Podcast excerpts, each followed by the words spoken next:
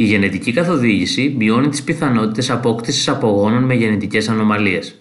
Η γενετική καθοδήγηση είναι μια διαδικασία κατά την οποία οι ειδικοί επιστήμονες δίνουν πληροφορίες σε μεμονωμένα άτομα, ζευγάρια και οικογένειες που πάσχουν από κάποια γενετική ασθένεια ή έχουν αυξημένες πιθανότητες να την εμφανίσουν.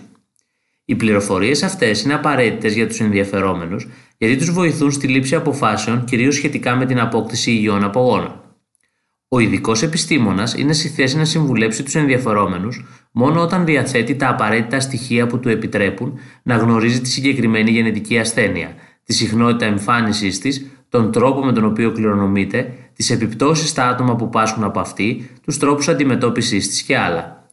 Αν για παράδειγμα διαπιστωθεί ότι δύο υποψήφοι γονείς είναι τερόζυγοι για το γονίδιο ΒS, τότε ο σύμβουλος τους πληροφορεί ότι υπάρχει 25% πιθανότητα να αποκτήσουν παιδί που πάσχει από τρεπανοκυταρική ανεμία, ομόζυγο για το γονίδιο ΒS.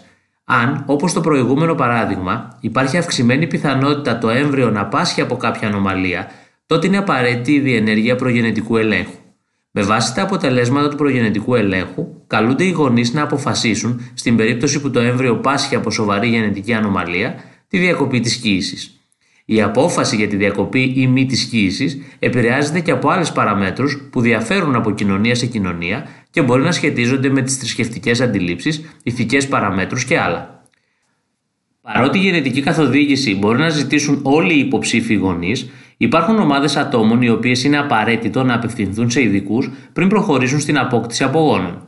Σε αυτές περιλαμβάνονται άτομα φορείς γενετικών ασθενειών, άτομα με οικογενειακό ιστορικό γενετικών ασθενειών, γυναίκες ηλικίας 35 ετών και άνω, γυναίκες με πολλαπλές αποβολές.